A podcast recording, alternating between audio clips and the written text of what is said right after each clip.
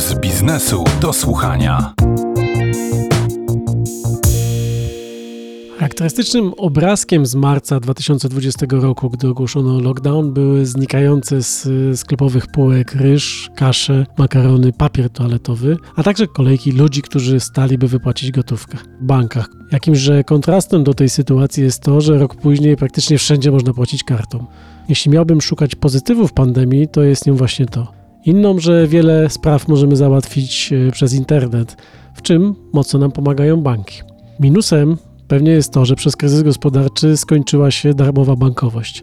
Choć mój gość, Przemysław Furlepa, wiceprezes banku BNP Paribas, przekonuje, że tak naprawdę bankowość nigdy nie była darmowa. No to sprawdźmy, co zmieniło się w bankowości przez ten rok pandemii.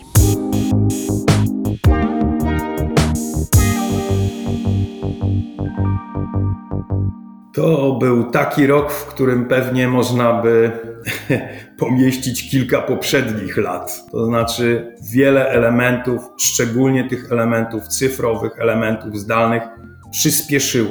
To nie jest tak, że pojawiło się wiele nowości, bo większość z tych rozwiązań, czy z tego stylu bankowania, bądź już co do rozwiązań, to firmy finansowe już wcześniej je wprowadzały, tylko po prostu przyspieszyły te procesy, a z drugiej strony z większości tych rozwiązań klienci już korzystali i zwyczajnie zwiększyli częstość ich używania i powiedziałbym skalę w formacie również tych, którzy wcześniej nie używali, a zaczęli używać. Widać to w liczbie klientów, którzy na przykład zaczęli korzystać z bankowości y, online albo nie wiem, w większej liczbie kontaktów z call center. Czy da się to opisać w liczbach? W różnych okresach tego minionego roku w sposób różny to wyglądało. To znaczy, najpierw pojawiło się uderzenie do bankomatów, do tego może sobie wrócimy, ale niewątpliwie było to bardzo odczuwalne w pierwszym okresie lockdown, pandemii, a później lockdownu w call center, bo ja mogę powiedzieć, o ile w całym tym okresie lockdownowym, w tej pierwszej fazie, dwu, trzymiesięcznej, e, ruch na call center wzrósł o prawie 40%. O tyle w tych pierwszych dniach to były nawet trzykrotne wzrosty. Tak? Więc pokazuje też naturalną skłonność klientów do wybierania w różnych, na różnych etapach. Natomiast później to ewidentne przyspieszenie wykorzystywania rozwiązań digitalowych i o ile mogę powiedzieć, że łącznie digital akurat w naszym przypadku to był czas, kiedy wzrósł tam o, o 16%, natomiast spektakularne to było z punktu widzenia bankowości mobilnej, bo tam w zależności od tego, czy klienci mobilni, ale również korzystający z innych kanałów, to były wzrosty rzędu 50%, a w tych, którzy przestawili się w całości na mobilkę, tak zwani z angielskiego mobile only, to były wzrosty nawet ponad 60%. Takim e, nieoczywistym e, znakiem e, pandemii, tej pierwszej fazy szczególnie, był rzeczywiście ran na bankomaty. Na dole w tym budynku, w którym mamy redakcję, jest oddział banku i ja w tych pierwszych dniach marca widziałem nieustanne w zasadzie kolejki ludzi stojących pod bankiem. Jak pytałem kogoś, po co pan tu stoi tak w zasadzie, no mówi po wypłatę gotówki. Ja mówię, ale po co panu ta gotówka w domu? No i słyszałem najczęściej, o ty synu, to nic nie wiesz, ja już nie jeden kryzys przeżyłem, więc wiem, że trzeba gotówkę w domu mieć. To ta moja próbka była reprezentacyjna. Rzeczywiście banki przeżywały jakiś taki ran na bankomaty, na gotówkę?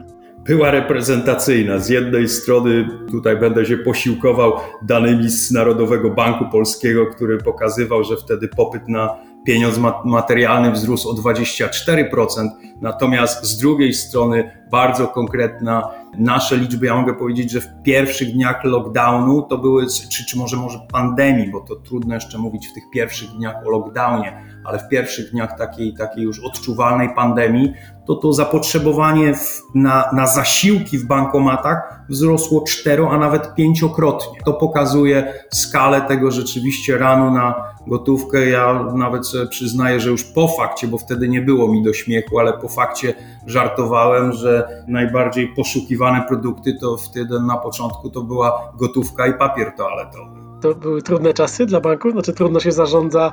No, wspomniał Pan, że w pierwszych dniach trzykrotny wzrost liczby połączeń na call center, kilkukrotny wzrost zapotrzebowania na gotówkę. Jak się w ogóle zarządza w takich sytuacjach, w których no tak nagle i bez uprzedzenia się tak skokowo rośnie popyt?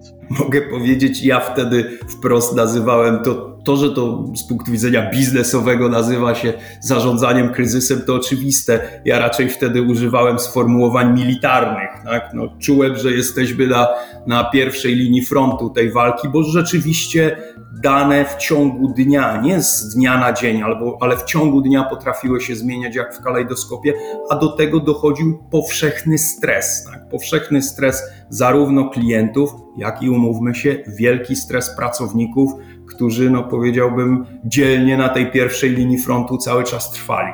Był też taki rok y, ciekawych zachowań w branży bankowej.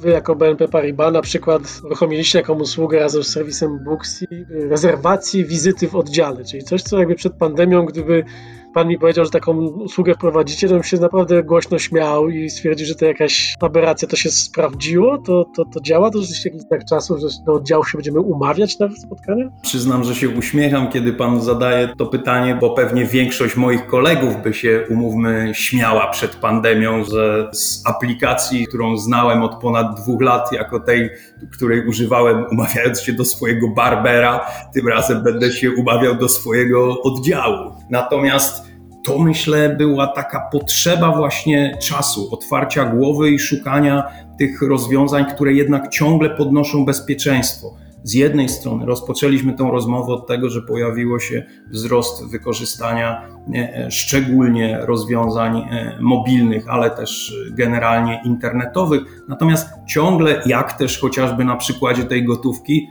byli i są klienci, którzy chcieli jednak przyjść z jakichś powodów do, do banku, bądź faktycznych, bądź psychologicznych, tak? bo cały czas pamiętajmy o stresie w czasach kryzysu, pewne zachowania są nieco inne, pewne się nasilają. W związku z tym no, to była odpowiedź na to, że dla tych klientów, którzy ciągle z jakichś powodów chcą przyjść do oddziału, bądź autentycznie potrzebują kontaktu z y, doradcą, zamiast stać w kolejkach, a kolejki stały się też takim naturalnym znakiem kolejki przed oddziałami, wymuszało to bezpieczeństwo i, i budowanie dystansu, więc naprawdę poczułem, że nie chcę, żeby moi klienci musieli stać w tych kolejkach i to się przyjęło. Mimo tego, że później przez kolejne miesiące nie byliśmy już w czasie, powiedziałbym, lockdownów, no to miesięcznie co najmniej kilkaset osób umawia się na wizytę, korzystając właśnie z Booksy w oddziale.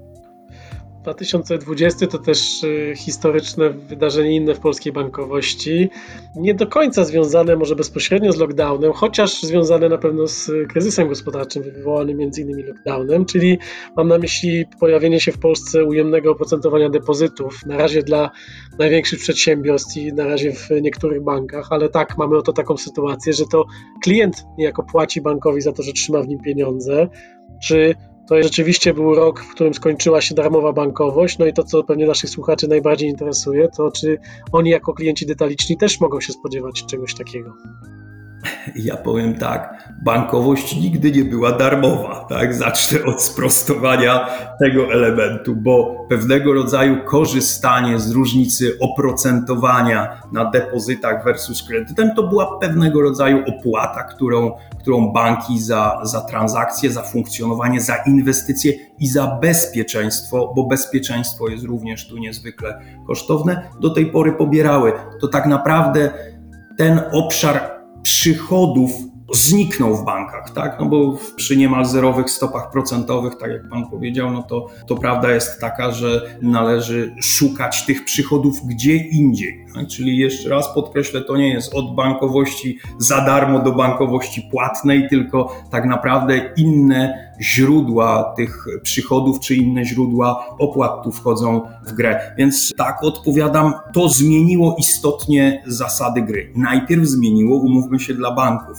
a dopiero na tej podstawie banki muszą szukać rozwiązania, jak z tym żyć przez prawdopodobnie długi czas, czyli rozkładać te, te wyzwania na lata. Natomiast no, ja traktuję opłatę za przetrzymywanie środków banku, podkreślam, dla klientów indywidualnych, którzy w tym momencie, o co innego jest w formacie korporacyjnym, kiedy mówimy o profesjonalistach, ale kiedy mówimy o klientach indywidualnych, no dla mnie to rozwiązanie jest ostatecznością, natomiast no, rynki zachodnie, które mają daleko dłuższe doświadczenie w tym obszarze, no pokazują, że to na którymś etapie nadchodzi koniec y, każdego rozmówcę w dzisiejszym odcinku pytam o to, jak z perspektywy tego już roku ocenia Pan y, lockdown? Czy to była dobra forma walki z pandemią, czy zła?